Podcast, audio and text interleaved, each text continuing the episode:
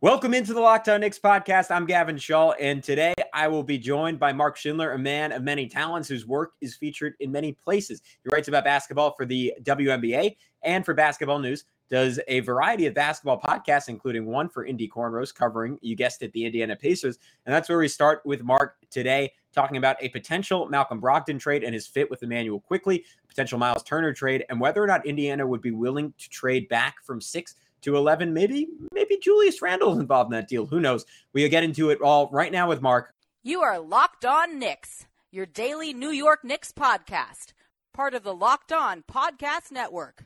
Your team every day. And I think we see Willis coming out. There he comes right now.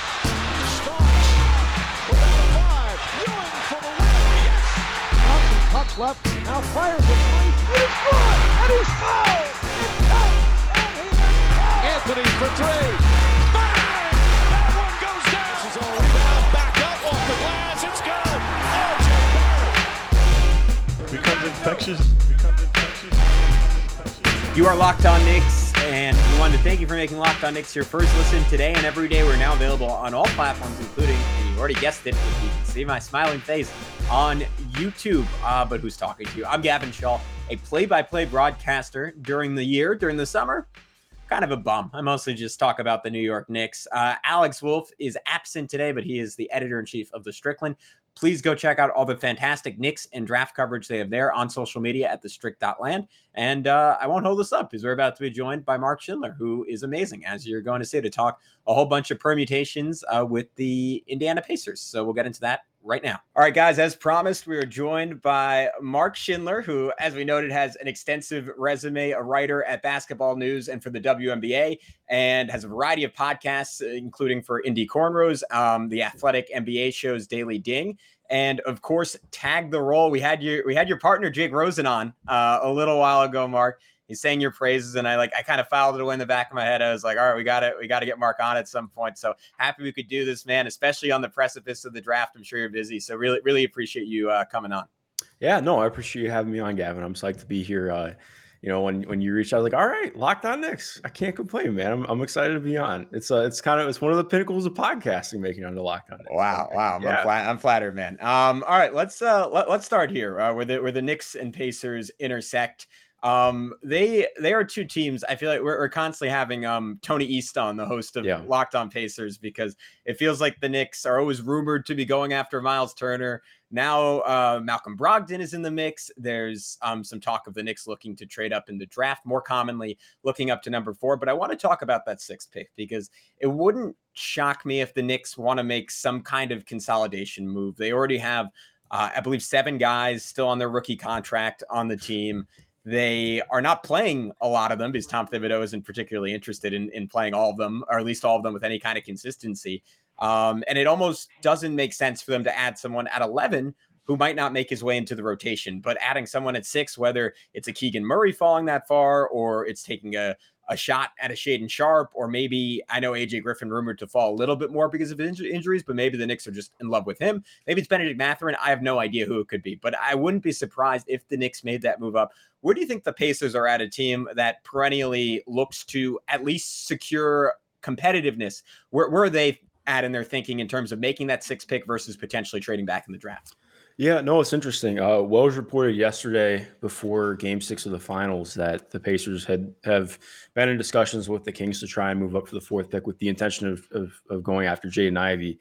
Um, I'm still reticent to uh, to think that they're actually changing their direction, but by all accounts, we're starting to see more of they want to focus on um, on you know more long term future instead of what's happening next year. I still TBD until it actually happens. I'm not going to believe it because that just, I mean, I'm 25 right now. That hasn't happened in 25 years being on planet Earth. So, um, you know, that's uh, it's asking for a lot. Uh, but in terms of trading back, I think I would be surprised by that unless um, maybe a younger player or somebody becomes available. Or I, I, I don't even know who, who I could consider with the six pick right now off the top of my head. But like, um, I do think like if there was something that got made very attractive to them, they would consider it. But um, by all accounts, it does seem like they're pretty excited about having the sixth pick. Um, they were, I mean, they were definitely disappointed to not have the fourth because I think they were slotted to have fourth or fifth in, in lottery odds. But um, yeah, I think that's where they're at right now.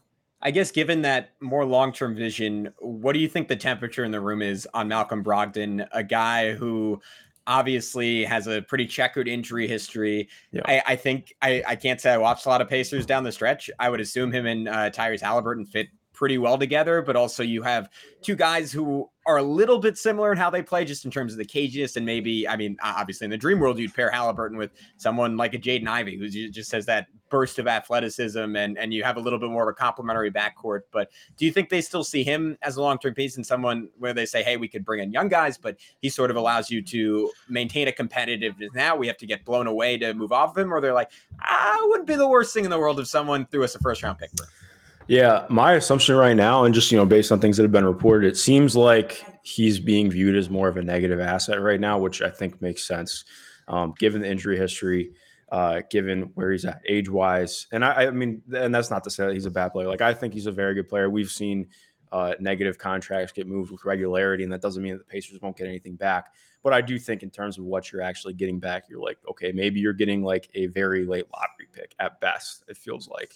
Um, obviously, you know, going to be salary filler back too, but um, I think that the Pacers should be willing to move off of Malcolm. Um, like, I, I, mean, I think that he he played very small sample with with Tyrese, but I do think it's uh, their fit hasn't been awesome to start. Like, as good as Tyrese was in his time in Indiana, he still had a lot of deferring, which was kind of uh, something that I would like to see change in this coming year. And part of the reason why I really want to see them lean into a youth movement and really lean into Tyrese is, you know, if you make that trade, trading Domas when you did, um, lean into being a team that's going to be better in two or three years, not just right now. Because I think if you're just, if you still have Malcolm, uh, it, I mean, he's a good enough basketball player where he's making an impact, and you're not going. It's, it's hard to be a losing team when when Malcolm's playing a, a part and he's healthy.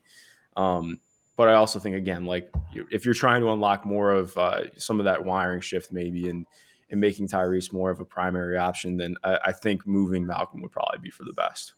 It seems like they've threaded that needle so well, right, over the last 15 years of never really fully yep. rebuilding, but always seeming to find a way to reload. I mean, first like going from like the Reggie Miller, Stephen Jackson, Jermaine O'Neal teams into Paul George, then that into and then that into whatever this team is, but. It, it it's always been missing that sort of ceiling and I, I think in some ways they're in a very similar position to the Knicks where they're looking for that move. They're a little further along potentially but like what what is that move that takes us up another level? And in, in, in that vein uh, can I present you with Julius Randle um, a name that is also not particularly hot on the trade market a name that um, it's often reported I think most recently by John Hollinger that a lot of teams have been viewing as, as potentially as a negative asset like oh maybe the Knicks attach a second round pick I don't know if I necessarily buy that. I think I buy that there are plenty of teams around the NBA who just say, no way, we don't really want that guy in our locker room, or we don't really want that guy taking up a large portion of our offense. But I do think there are teams maybe seeing it as like, hey, like that level of talent just isn't really readily available. There aren't a lot of free agents that just made a second team All NBA, especially ones yeah. making the kind of money that Julius Randle is currently making. Do you think the Pacers would potentially see him as a buy low candidate, either in a deal for Brogdon or Turner or a future draft pick? Or is he the kind of guy that they're like, if we're going to go in this youth forward direction, we don't want the Knicks problem to become our problem where Julius Randle wants to be the dude. And all of a sudden that gets kind of tricky when you have more promising guys who deserve those touches. Yeah, well, I mean, just as an aside, like I think Julius is a definite bounce back guy. Like I think there were, I mean, as you're you're well aware, there were a million things that compounded wrong for him this year.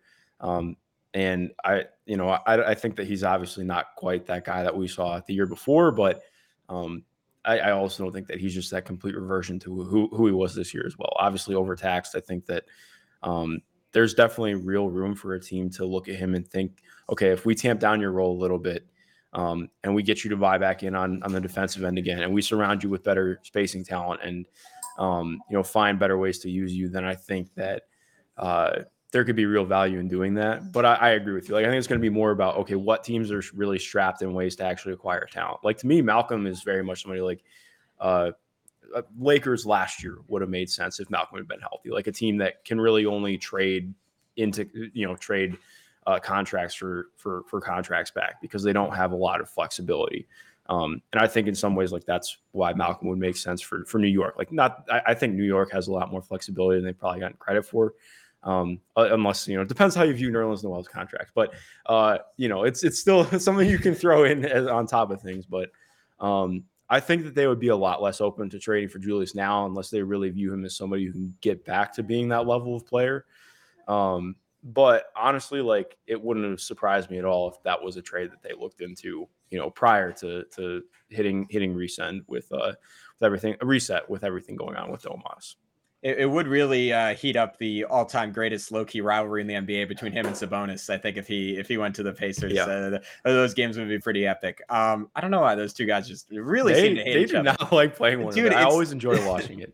it's like it's not because I remember like two years ago, no one was really talking about it, but every time they play, I was like, they just like it, Yeah. it's like they were occupying the same niche in the NBA, and they're like, Exactly. no, I'm I'm the sixth best power forward in the league. No, man, I'm the sixth best power forward in the league. exactly. yeah. Um, yeah, yeah. All right. All right, guys. When we come back with Mark, we are going to continue talking Malcolm Brogdon trade, and uh, we'll eventually get into some stuff on a potential deal for Miles Turner. But first, I want to tell you about one of our old favorites. It's betonline.net. They're your number one source for all your betting stats and sports info. You can find all the latest sports developments, news, and odds, including this year's basketball championship matchup, the NHL Hockey Conference Finals, Major League Baseball, and of course, all the latest fighting news from MMA and UFC to boxing. BetOnline is your continued source for all your sports wagering information, including live betting, esports, and more.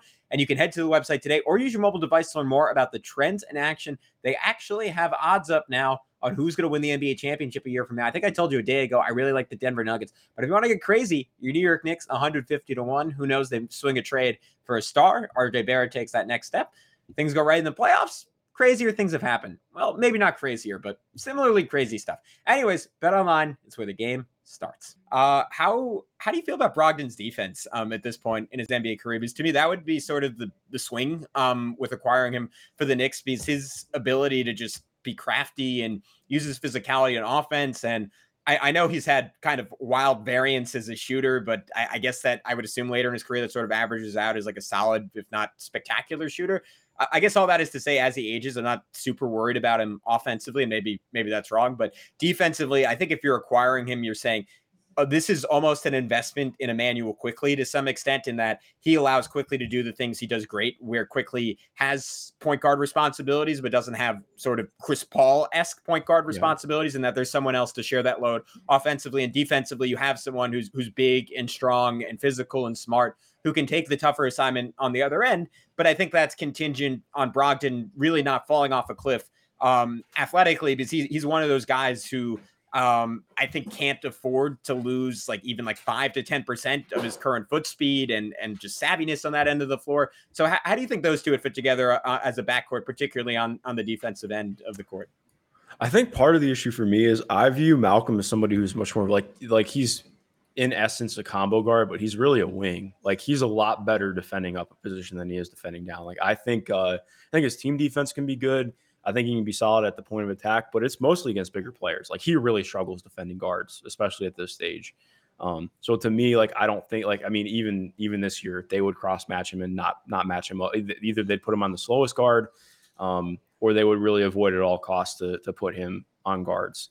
Um, I do think like his strength and wingspan can be really good. Again, playing up like they part of it was really wacky, and I didn't love how they did it, but they experimented having him defend Giannis the last two years, which you know that's he, he did his best. I think that's the best way to put it. But uh, like I, I think that there's value in that, and and like you mentioned too, I think his biggest asset is his physicality. Like he's one for pound for pound one of the strongest players in the NBA. Um, that shows up in his drive game. Like after he came back from injury, I think he was averaging over 20 drives per game, which is you know top notch, right up there near the top of the league.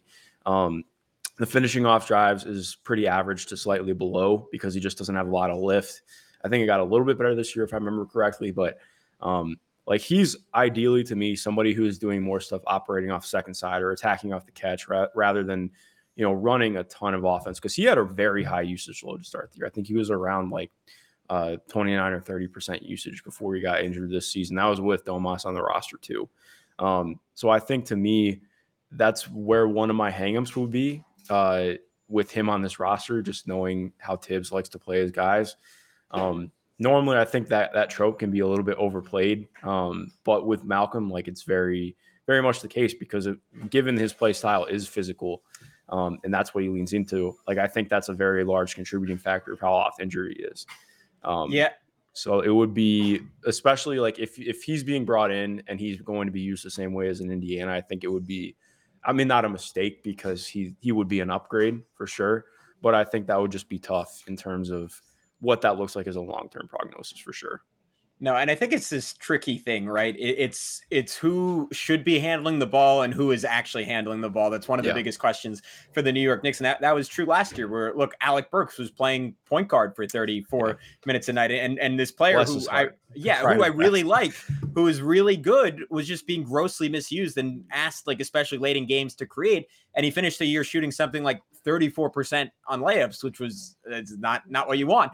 Yeah. Um, and and Brogdon is is this interesting proposition in that he's far more qualified than a Burks to carry that role. But when you're trying to turn RJ Barrett into an all star, and someone like Immanuel Quickley is showing shades of, of making that next step and at least being interesting in his ability to really generate a lot of separation and get to the rim. And that that's still very much TBD whether he can do that over the course of 82 games as a starter against defenses that are fully locked in. But it's kind of a situation where you need to see that if you're the Knicks. Is Thibs going to say, "Hey, we're giving this young buck the reins," and and Malcolm at this point in your career, we feel like you're best off the ball, and we feel like you're best with with RJ and IQ scrambling defenses, and you, you get to go like use that strength against a defense that's out of sorts.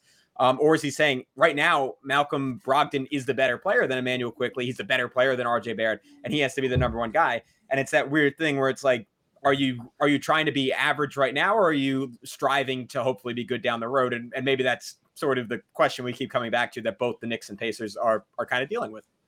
Yeah, no, I think that's such a great point too, because I think uh, you know it's obviously even if you're moving somebody off ball, like you can have higher usage even if you're off the ball. Like Yeah. it's uh, so I think what will be interesting to me is I and I wrote about this uh, as the year wound down. Like I am a believer in Immanuel Quickley as a lead guard. Like I think it's less so about like is he going to be the guy who organizes your offense in the half court? I don't I don't know. Like I think that's something that we need to see. Um, but he did get better with his reads and just doing things as a playmaker this year. Um, and the biggest thing for me is just can they actually lean in a transition? Like, sorry for swearing on your show, but like that's been one of the biggest issues. Like we see it happen. Like it'll happen with the bench when he's running the bench unit. But like that's what the starting unit needs to embody to. And I think that was a large issue for me this year. Um, can they lean into that with the starting unit if they move Quickley in there? Because like even if he's not quote unquote a point guard, like the things that he does, uh, really pushing the pace, uh, generating paint touches, even if he isn't quite getting to the rim, just like the quickness with which he does everything allows him to do a lot of things that are primary like, you know, in terms of just setting setting the the defense into rotation even slightly. And I think um I a lot would just depend on like how willing is is Thibs to prioritize that. Yeah, I think it's it's one of those things where, and this is this is what we keep saying on the show, so I won't I won't beat the point home, but you just need to see if he can do it at a certain point, and, and that's Yeah. that's been the bummer the last few years. We haven't gotten to see it, and then and then we do see it, but you you need to see it over a larger sample size. Um, I guess that being said, we, we got to do it. It's it's it's a Knicks guy and a Pacers guy. Got to check in on Miles Turner, the uh, forever future Nick, who maybe will never play for the Knicks, but um, seemingly the again, this is this is all vibes. This is all like hearsay to some extent, but seemingly the vibe right now is Mitchell Robinson. Some semi unlikely, fairly unlikely. I don't quite know how to define it. Um, to come back to the Knicks, and in turn, they're they're on the market for a new center. And if they want to have uh, Julius Randle play power forward for them, um, which probably they do, they still desperately could use a shooter at that spot. And even if they have Obi Toppin playing power forward for them, I think it would be really interesting to have someone who could space the floor. And then it allows you to use Obi where he's at his best as, as sort of a, a pick and roll guy and a dive guy and someone who could spray passes around on, on the short roll. And because of that, Turner is still interesting, but he was this guy. I remember we talked, we were talking to Tony about this early in the season where he had that big stretch of games, right? He had the 40 plus point game. Might have even been against the Knicks. Like I can't remember. It was Um, Wizards, but he, he also had a really good game against. the he had like eight threes against the Knicks in a game or so. That was it was just terrible. But um, and he he had like repeatedly these talks of like, oh, I thought I was I was ready to ascend. I thought I was ready to be, if not an all star, just a sub all star, average twenty points per game, get a lot of touches. And right after that, it sort of settled down, and he, he sort of became who he always is. Where do you think he is as a player? And do you think there'll always be somewhat of an identity crisis there where he does these these niche things extremely well, but he sees himself as something more, and that maybe sabotages him from being at his best at doing those little things really great. Yeah, I think uh, it's tough with Miles because again, he went out with the foot injury. Um, and I, I give like a little bit of uh, just a buy with consistency this year, just given uh, the state that the team was in, how weird some of the stuff was. Like Caris LeVert just really, uh, it, he went look from looking like somebody who could potentially lead the offense last year to just somebody who was like not even making basic, you know, uh, kicks as a passer this year. It was very weird. I've never seen a player, you know, change up that much as a as a playmaker, you know, across like a six month span. But, um, you know, I think it's tough with Miles because, like, even when and, and like Rick Carlisle said as much multiple times this year, like it's not even that um, like he could be a star in his role, I think, and he he has been for much of his career. To be fair, like he's a really damn good defender when he's healthy. But the problem is, like so often, like he will. I mean, he'll he'll defer sometimes, and I think we saw that as an issue throughout this year. Like in that game against the Wizards, it wasn't just Miles getting a million touches. Like he was doing the stuff that he can to be to pick his spots and be aggressive, playing largely off the ball, taking his shots when he got them. Like that's the kind of stuff that we've been wanting to see all the time. And I think like I, am there with you. I think for me, where I understand the identity crisis is like, you know, the way that um, things got handled between him and Domas was like very clearly untenable for a while. Um, I think, you know, and, it is, and it's more so the way that they they talked about it. Like they never, as an organization, viewed that as a positive. And like even if you don't view having two bigs in your starting lineup as a positive, you have to act like it. And the team never did. Like they always talked about it like, oh, you know, well, we have an interesting roster construction, or like, I, mean, like even Rick said at the beginning of the year that it provides some challenges for them. And like, not that it's a lie, like it's true. It definitely provides some more challenging pathways. But if that's what you're presenting as a public front, your players know that. They're going to see that. So I get where Miles is coming from with that. I just don't think that role is changing at all on the Knicks. Um, so that would be interesting. Like I, I do think like he could he could bring a lot more um, than Mitch does in some ways, especially who Mitch was for large swaths of of 2021, 22, um, which was disappointing uh, to say the least. But um, I, him and Julius as a as a as a processing and passing front court would be uh, would be interesting to me because uh, like Julius is a really good is, is a really good passer and he has he has good vision, but it's not quick. Like everything is has to be held, has to yeah. be seen. Um, and Miles is like I, I won't say that he's like a low fuel player or anything, but it's taken him a while to get to where he's at in terms of you know seeing some things on the court and and making the right moves. So I think like there's there's room for that to work. And I honestly like I wouldn't say that it's going to be better or worse than the Mitch Rob pairing. I think there's ways it could go in, in either direction. Um, and just given how that situation's gone, like I don't think it's the worst thing in the world if they ended up making that deal. Yeah, I think I'm I, I, mean, this is this is also just where I'm at in terms of every potential power forward center combination. But I'm definitely more intrigued if Obi Toppin's the guy there because yeah, he is agreed. unlike Randle, He is that quick processor, and he is someone who makes fast decisions on the run. And just very, very intuitive player in a way where Randle, to your point, I, I think I think it's a great one. Just has to be slow and meticulous, and and if you're the Knicks and you're already again, maybe have high skill guys at one through three, but at certainly at an athleticism deficit at one through three, especially if they don't find a way to trade up for someone like a Jaden Ivey. I think that that quick processing from your bigs becomes even more essential to get guards at extra step when a defense is scrambled. And Randle was almost the worst possible fit with who the Knicks had on the perimeter because there was no one to make up for it when he was slow to make a pass out. Um, and he, it was why he was much better, I think, a year before, where guys around him were just sort of stationary and it was, all right, you got to do everything. And that was almost easier for him than saying, you got to do some things and you got to fit in a little bit more. All right, guys, that's it for today with Mark. Uh, I know I'm bummed too. I had a whole lot of fun talking to him. But, but, but, but, but, uh, not only is Mark an Indiana Pacers expert, he is also an NBA draft expert. So we will be back with Mark next week to discuss uh, everything draft, including some thoughts on why Tari Eason might just be a better prospect than Jeremy Sochan and a deep dive on why Jalen Duren might just be the best possible pick for the New York Knicks. So, all that to look forward to next week, including a whole lot of great coverage leading up to the draft. But until then, I'm Gavin. Talk to you guys soon. Peace out.